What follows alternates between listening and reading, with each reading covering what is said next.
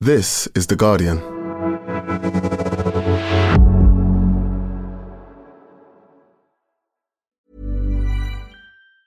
Tired of ads barging into your favorite news podcasts? Good news. Ad-free listening is available on Amazon Music for all the music plus top podcasts included with your Prime membership. Stay up to date on everything newsworthy by downloading the Amazon Music app for free or go to amazon.com slash news ad free.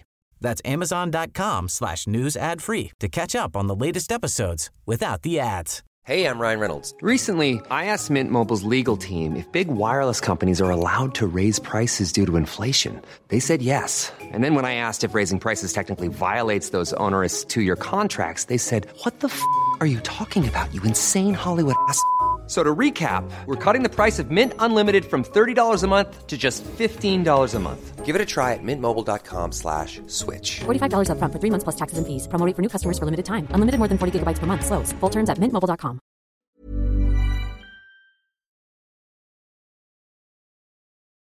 The Guardian Archive long read.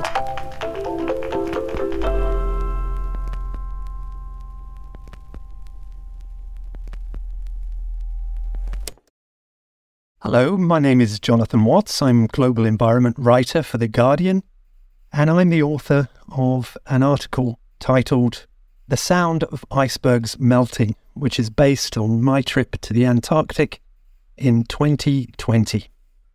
The Antarctic is the world's last truly great wilderness. I've written that many times about the ice in the Antarctic so when I had the chance to join a research expedition that was being organized by Greenpeace on the Arctic Sunrise and the Esperanza, their two main ships, I jumped at the opportunity. I just really wanted to see it. I wanted to see the wildlife there. I wanted to know more about the science of what was happening there and see it from my own eyes. Visiting the Antarctic is uh, something of a shock to the senses not just because it's cold, but because there are no smells at all. That one really sticks with me because, yeah, you just get used to having a lot of olfactory sensations everywhere else. But here that was different. I've never seen such a place where wildlife is truly dominant still. That's not even the case in many wildlife parks in Africa and things like that. But there it really is the case. And it's also different because in many places, particularly places like the Amazon, when we talk about wildlife, we talk about biodiversity and how many different species there are. But in the Antarctic, it's totally different. There are very few species, but there's loads and loads of them. So you see, it's a place where you really appreciate the variety of ways in which the planet functions. And then, of course, you get to the subject of the ice and the incredible shapes and colors.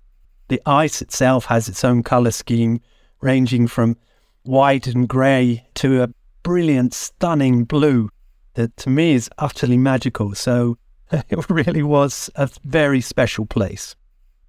Since 2020, some of the trends that we observed on that expedition have become more pronounced. And most alarmingly, the trend that is clearest is that the ice is melting faster than before, and the, the extent of winter sea ice is not what it was um, even back in 2022, which was quite a warm year.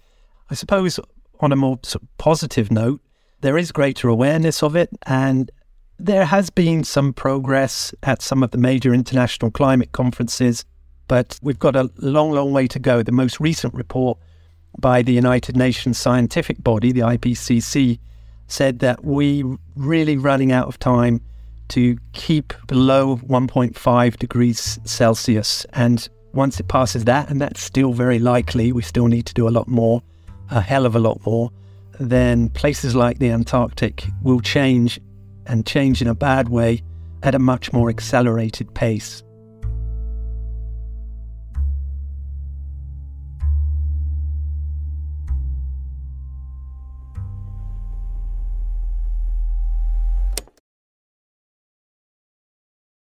Welcome to The Guardian Long Read, showcasing the best long form journalism covering culture, politics, and new thinking. For the text version of this and all our long reads, go to theguardian.com forward slash long read.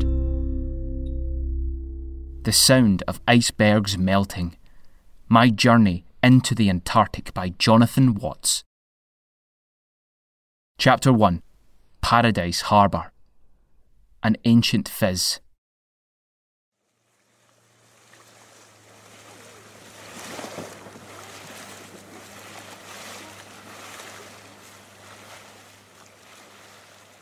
We set out across the ice filled Antarctic Bay to listen for whales.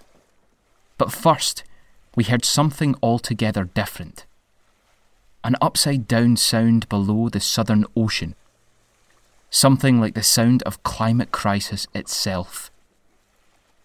Our small motor dinghy was carrying seven passengers a polar guide, two Greenpeace activists, two journalists, a camera operator, and a scientist specialising in marine acoustics. All around us were jagged, brilliant white peaks, piercing blue glaciers, and water flecked with such a constellation of ice fragments that you could imagine a sky sized mirror had shattered onto the surface of the ocean. The pilot cut the outboard engine to reduce noise while the scientist, Tim Lewis, dropped the hydrophone, essentially a waterproof microphone on a long cable, into the ocean. We sat quietly as the boat bobbed and drifted to within a few metres of an iceberg the size of a church. Dozens of Gentoo penguins swished in and out of the water. Further off, we could hear the intermittent rumbles of avalanches as mountain snow warmed and collapsed in the pale southern summer sun. But it was the underwater soundscape that we had come to hear. After playing out 20 metres of cable, Lewis took off his woolly hat, put on the headphones, closed his eyes, and let his ears take him down to the depths. We watched his face for clues as to what he was hearing. First, a frown. Is the equipment working properly? Then, a look of bemusement. Finally, a wry smile. I have never heard anything like it. Not what I expected at all, he said. It sounds like dripping, like the inside of a gorge. The earphones were passed from person to person. Everyone listened with a similar expression of concentration and offered their own interpretation of these strange sounds. Drips in a drain, said one of the activists. Forest waterfall, said the coxswain. Rainfall on the city streets, said the camera operator. My turn came, and I, too, was transported. Not, it seemed, below the ocean, but into a vast cavern where it sounded as if water was cascading from a high ceiling, each drip echoing through the emptiness.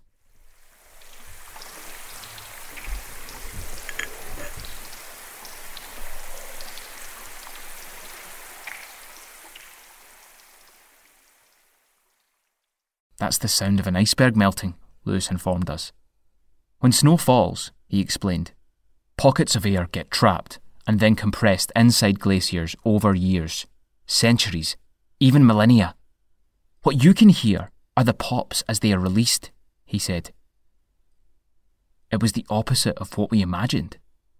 Rather than water dripping down through air, we were listening to air escaping up through water. We were so close to the ice that this ancient fizz was surprisingly loud, though we humans never hear it above the surface. This is the sound the Antarctic makes every summer.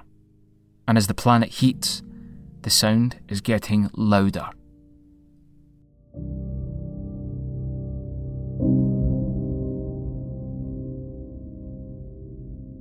Chapter 2 King George Island Measuring the Melt. It was mid January, the peak of the Antarctic summer, and I had joined a broader 10 month pole to pole expedition by scientists and campaigners on two Greenpeace ships the Arctic Sunrise and the Esperanza. On this final leg, around the Antarctic Peninsula and the South Shetland Islands, nine researchers from British, French, and US universities were measuring how human activity is disturbing the region's natural equilibrium. With the help of 59 crew members, a mix of sailors, engineers, and activists, the scientists conducted acoustic monitoring, environmental DNA sampling, testing for plastic microfibers, phytoplankton analysis, as well as surveys of penguin and whale populations. Just as the first explorers once charted coastlines voyage by voyage, the aim was to map the Antarctic ecosystems. Many of the waters and islands we were visiting had not been surveyed for decades if ever. I caught up with the sunrise at King George's Island, about 600 miles south of Cape Horn, the southern tip of South America. Home to an airfield, two churches, the research bases of 10 countries, and about 500 semi permanent residents. This international community has often been cast as the last hope of humanity in dystopian novels and films because of its remoteness, collaborative spirit, and focus on science. Today, coincidentally, Antarctica is the only continent that does not have a single case of coronavirus. But it is all too vulnerable to the other great global crisis climate change. Veterans of Antarctic exploration had warned me that this location would give me my first taste of how rapidly the region is warming. On the slopes around the bay, there was more bare rock than snow, while the stony beach was so free of ice that it could almost have been Brighton, were it not for the penguins. This was to be expected. Temperatures on the peninsula, the finger of land that points up from Antarctica towards South America, have risen by about 3 Celsius in the past 70 years, one of the fastest increases in the world. What was more surprising was the number of other vessels bobbing in the bay. People think Antarctica is isolated. That is a myth. Marcelo Leppe, the director of Chile's National Antarctic Institute, had told me when I visited him the previous day in Punta Arenas, the capital of Chile's southernmost region. The changes are so great, it is hard to put them in words, he said. Since Leppe started studying the region in 2002, he had seen more and more visitors and less and less snow. I have seen glaciers retreat by a hundred metres. In December, monitoring equipment at the Chilean research base on King George Island detected something that worried Leppe even more black carbon in the air, which came from the Australian bushfires more than 6,200 miles away. Even in tiny quantities, this soot darkens the white landscape, reducing its capacity to reflect sunlight and making it melt faster. At least future geologists will find this black layer helpful to identify the year 2020 in their ice cores, he joked darkly. There will be other clues for the geologists of the future. On the 24th of December 2019, the Antarctic probably suffered its worst one day ice melt since records began, according to analysis by the University of Liège. In February, a mainland record of 18.3 Celsius was registered at the Argentinian base on the tip of the peninsula. Days later, a continental high of 20.75 Celsius was measured at a monitoring station on Seymour Island. On that day, on that island, the Antarctic was hotter than Cape Town.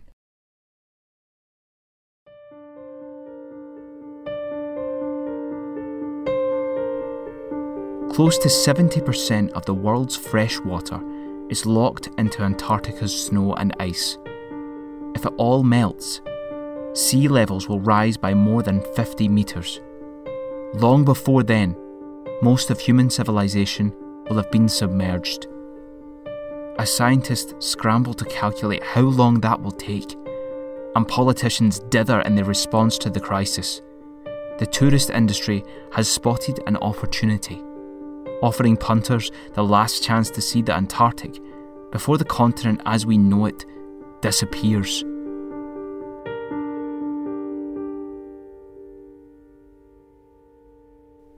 Chapter 3 Trinity Island. Crowds at the End of the World.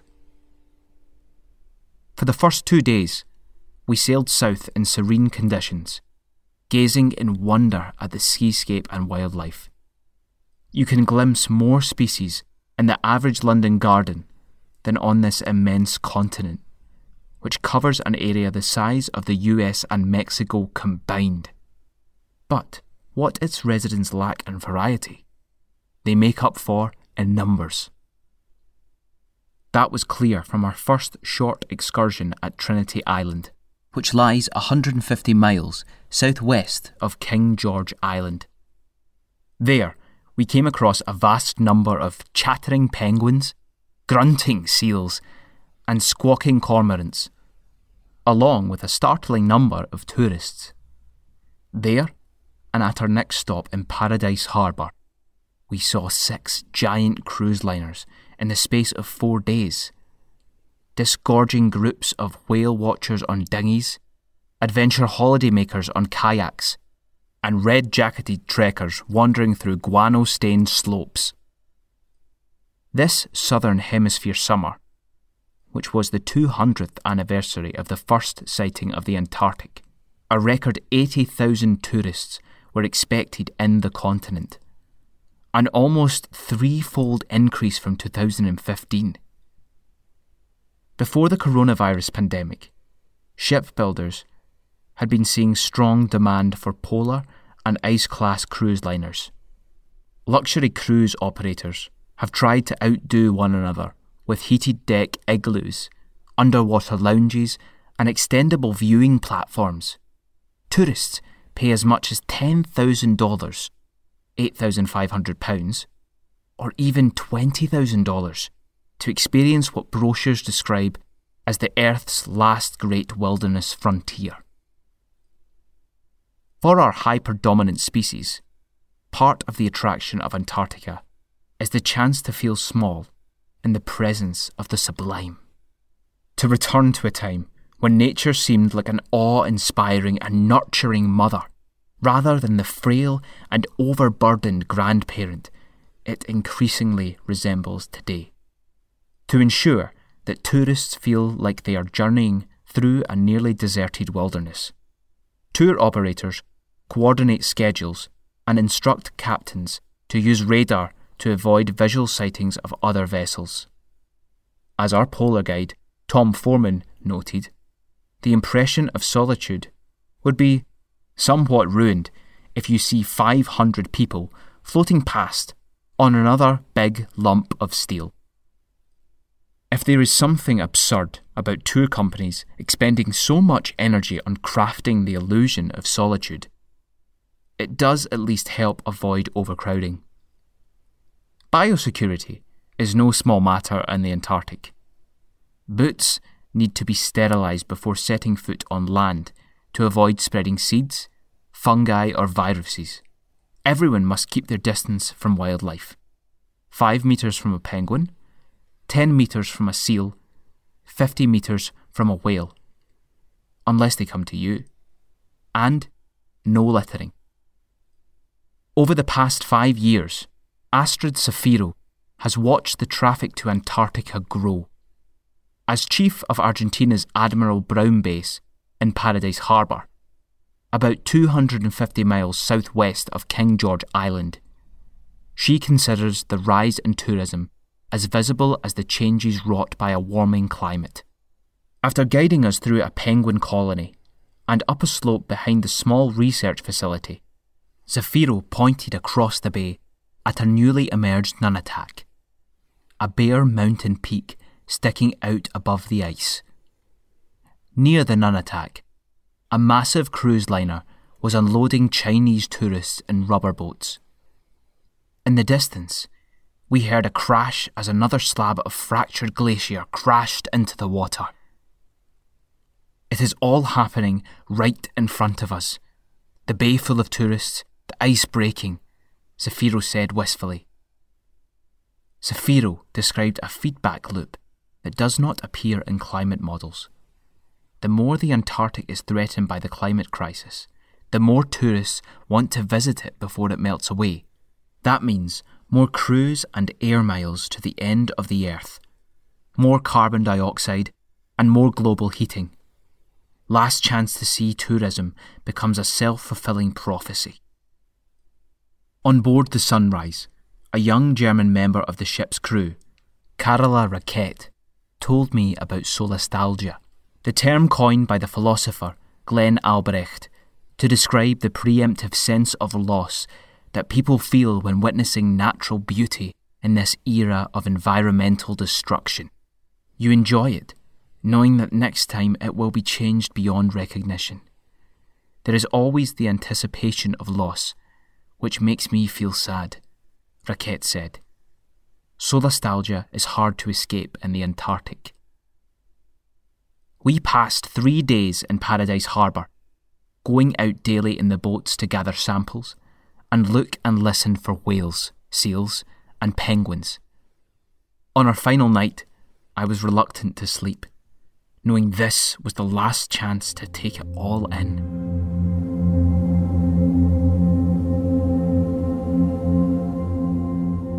As the sun's pale afterglow faded behind the mountains, the dusky bay was as smooth as polished chrome. Time itself seemed to have frozen, and I began to understand why so many of the early Antarctic explorers felt close to God here.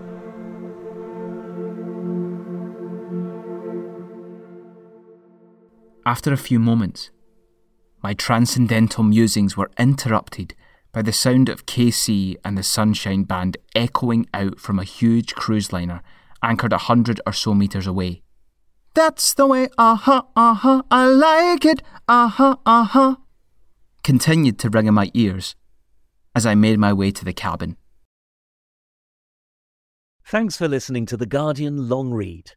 The story continues right after this. Hey, I'm Ryan Reynolds. Recently, I asked Mint Mobile's legal team if big wireless companies are allowed to raise prices due to inflation. They said yes. And then when I asked if raising prices technically violates those onerous two year contracts, they said, What the f are you talking about, you insane Hollywood ass? F- So to recap, we're cutting the price of Mint Unlimited from $30 a month to just $15 a month. Give it a try at mintmobile.com slash switch. $45 upfront for three months plus taxes and fees. Promo rate for new customers for limited time. Unlimited more than 40 gigabytes per month. Slows. Full terms at mintmobile.com. The audio long read is supported by BetterHelp. Here's a question. If you had an extra hour in your day, what would you do with it? Watch TV? Read a book? Mm, Meet up with a friend? Mm, Maybe a little nap? A lot of us spend our lives wishing we had more time. But for what? Perhaps to best answer that, you need to work out what's truly important to you, then make that a priority. Therapy can help you work out what's most important to you. It isn't just for those who've unfortunately experienced trauma in their lives. Therapy can be helpful for learning positive coping skills and for setting boundaries. It can empower you to be the best version of yourself. If you're thinking of starting therapy, give BetterHelp a try. It's entirely online and designed to be convenient, flexible, and suited to your schedule.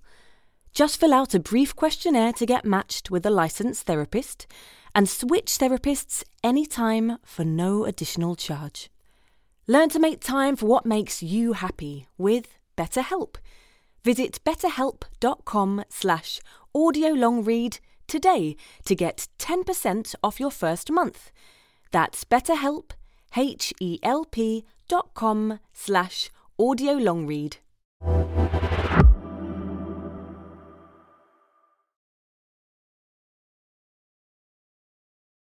Welcome back to The Guardian Long Read.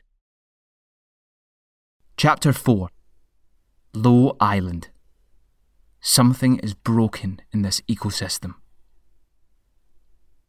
There are still some Antarctic islands that have rarely, if ever, been visited by humans. They are deemed too small, too plain, too remote, or too storm battered. Our destination the following day, Low, seemed to tick all of those boxes. This southwesternmost island in the South Shetlands, nine miles long by five miles wide, takes the full brunt of the winds and waves that spin around the shrieking 60s. The stretch of latitude between 60 and 70 degrees south, which is notorious for howling gales. Low was once home to what was believed to be the biggest and most raucous colony of chinstrap penguins on the continent.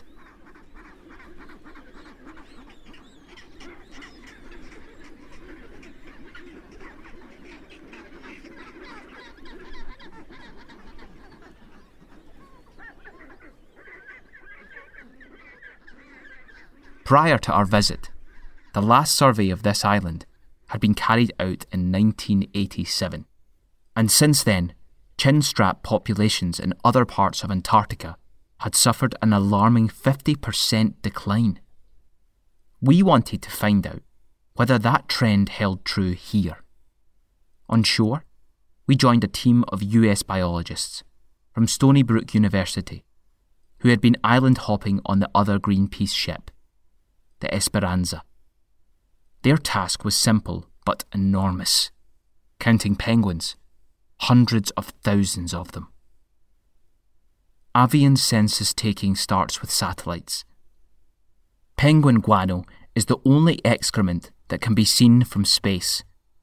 Over generations, the projectile poo from tens of thousands of krill eating birds dyes rock a delicate pink.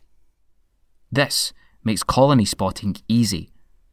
But for more precise calculations, the team of four scientists use drones and artificial intelligence to count nests. Then, armed with handheld clickers, they head out to sample areas to double check their findings. Each cluster is counted three times in a row to ensure wandering penguins do not evade the census. One member of the team, Noah Strycker, described the process to me as a Zen like activity. Chinstraps have a reputation for being one of the noisiest and most aggressive of the penguin species. During courtship, the birds chat up potential mates with loud displays. After separating to gather food, they reunite with ecstatic greetings.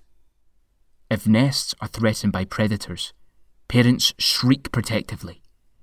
Scientists have discovered that birds can filter out the background cacophony and focus in on the call of their own family members, the so called cocktail party effect. But this skill becomes less essential as the chinstrap population diminishes and the boisterous hubbub of the colony grows quieter. As we wandered from nest to nest, toting up chicks, the loudest noise was from the prepubescent chicks nagging their parents for more regurgitated krill, the tiny shrimp like creature that constitutes the chinstrap's only meal. Scientists believe this dependence on a single food source is one reason why chinstrap populations are plummeting. Krill graze on organisms that grow under the sea ice, so when ice melts, the krill disappear in turn. By contrast, Another species of penguin, the gentoo, is thriving because it is far less fussy about its diet.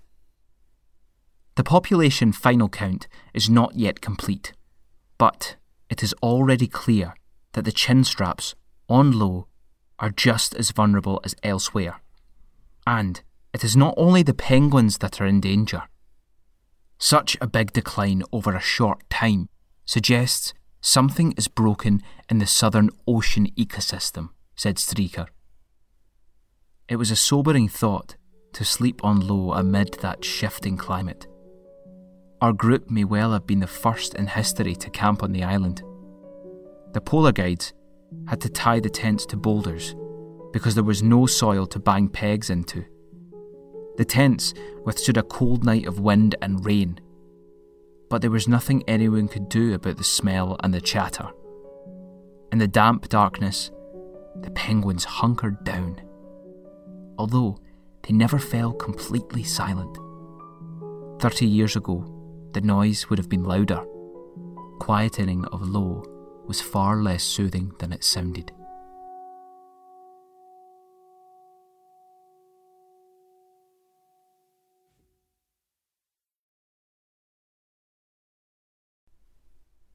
Chapter 5 Hannah Point and Discovery Bay.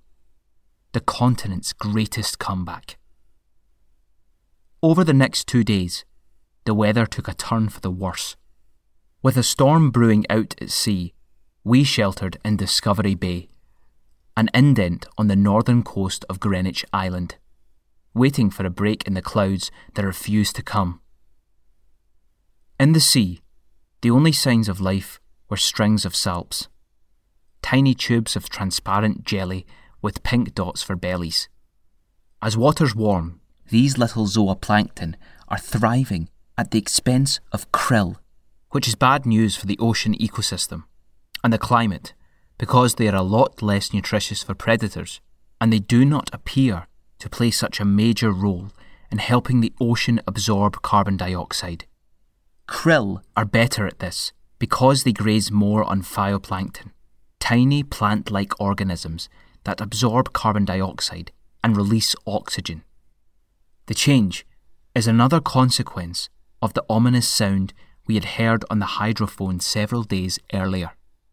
As the Antarctic melt gets louder, there will be fewer chin straps and krill, more gentoos and salps, less oxygen, more acid, and, of course, less land ice and more seawater.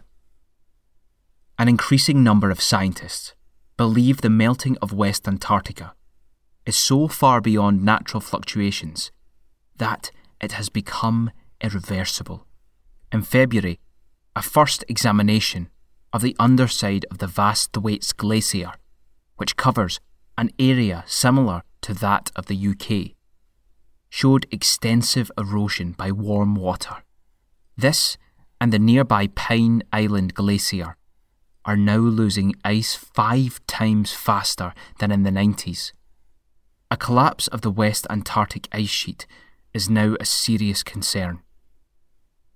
It might be tempting to think humanity can do nothing right, but the short history of human interaction with the Antarctic suggests we can at least learn from our mistakes and reverse some of the damage we have caused.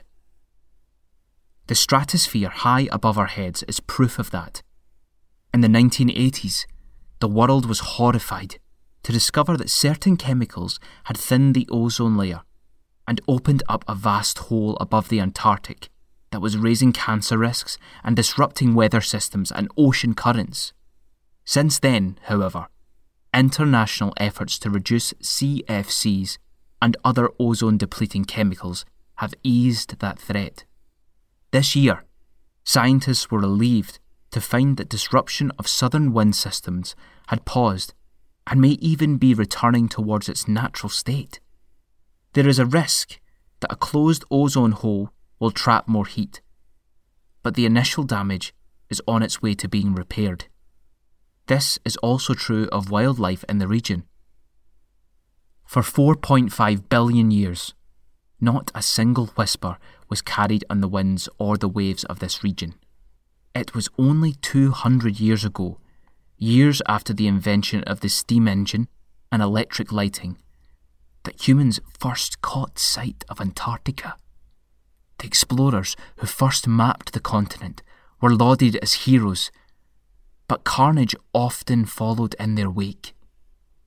James Clark Ross, the British naval officer who discovered the sea now named after him, knew exactly what would happen to the seals and penguins he saw on his voyage hitherto beyond the reach of their persecutors. They have enjoyed a life of tranquillity and security, but will now, no doubt, be made to contribute to the wealth of our country. He wrote in his diary in 1841.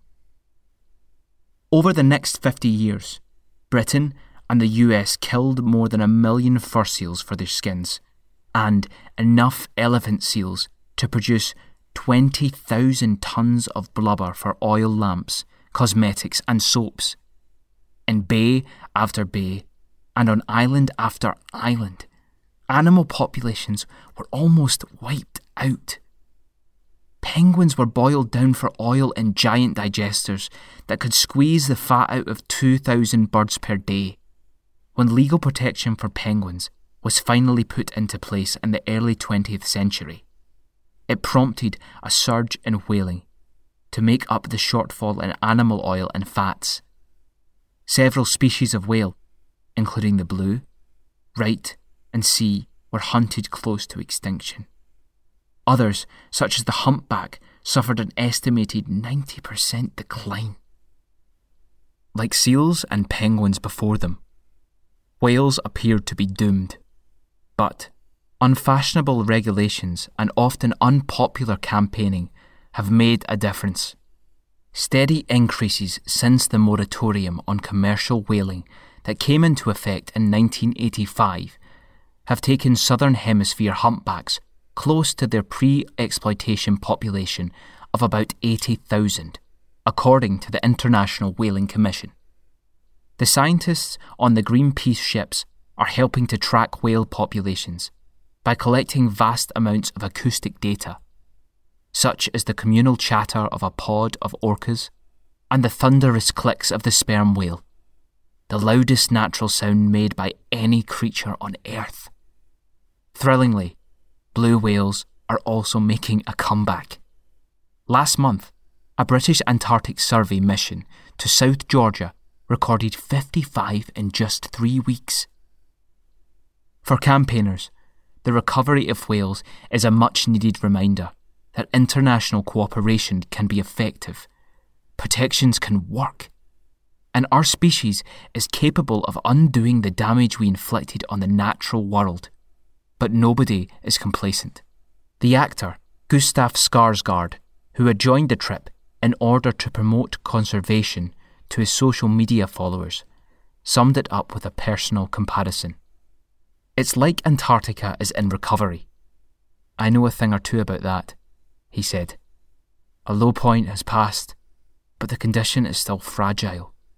It needs more time, or it could slip back again. After the storm finally abated, the Sunrise sailed back to King George Island, from where I would have to take a plane home. The closer we came to the airport, the more cruise ships and scientific vessels we saw. In the ten days since we had left, summer had taken a visible toll. Hillsides that had been covered in snow were now bare, black rock.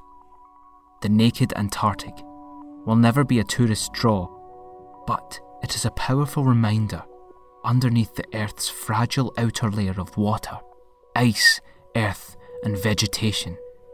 This is just another rock hurtling through space.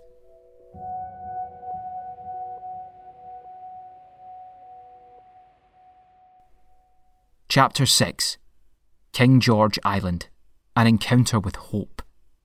Of all the moments during the trip, one stands out an encounter in Paradise Harbour that stirred two rare feelings in the age of Anthropocene pure, unmitigated joy and a nascent sense of hope. I heard the humpback before I saw it a ripple, a sigh.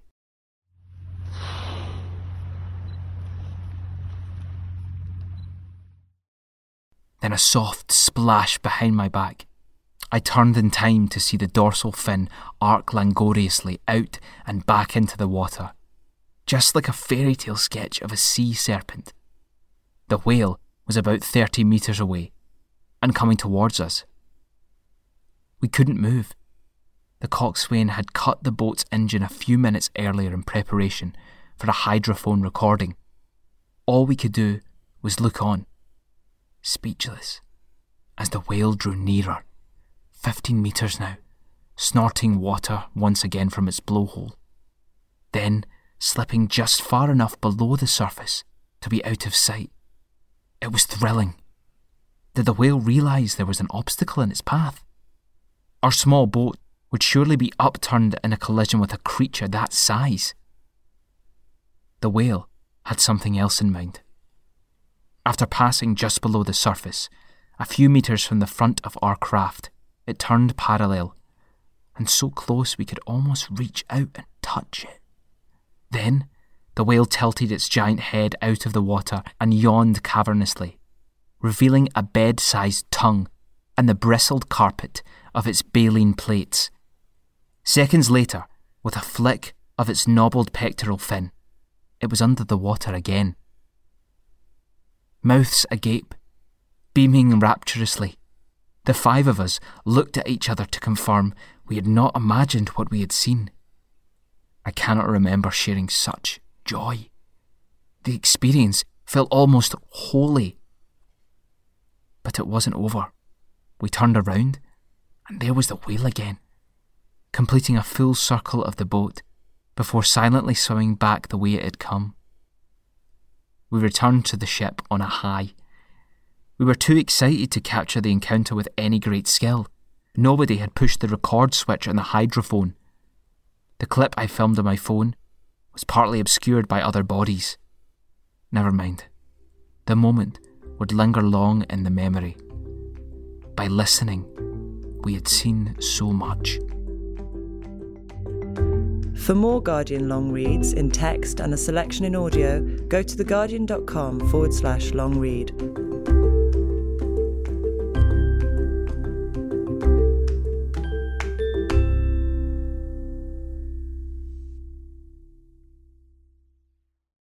This is The Guardian.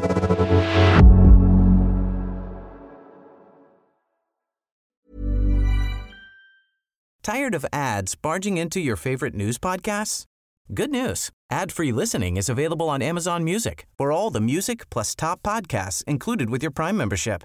Stay up to date on everything newsworthy by downloading the Amazon Music app for free or go to amazon.com slash news ad free.